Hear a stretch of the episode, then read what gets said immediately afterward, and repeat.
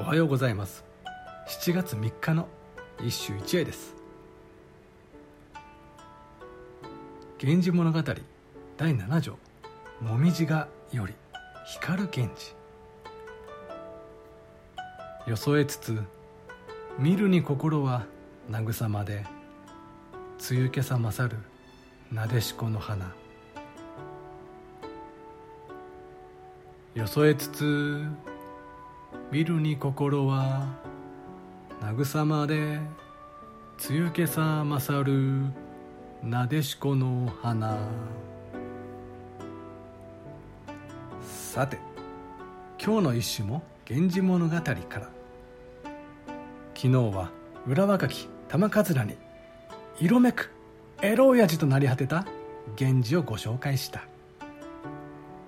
しかしかつての光る君はどこへ行ってしまったのか。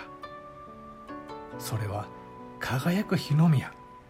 と聞こえた藤壺をなくした時点で闇に消えてしまったのだ。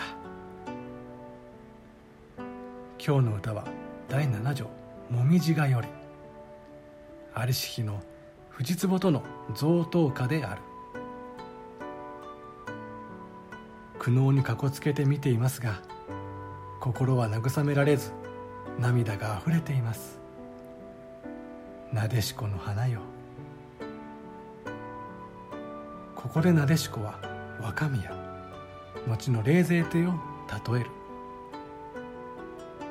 帝に抱きかかえられたその様を目にして源氏はひそやかに冷や汗を垂れる。なんと宮は自分と帝の中宮である藤壺との不義によって生まれた子であったのだ。決して口外できぬ恐るべき罪業。源氏はこの苦悶を慰めようと共犯者たる。藤壺に歌を差し向けた。以上今日も素晴らしい歌に出会いました。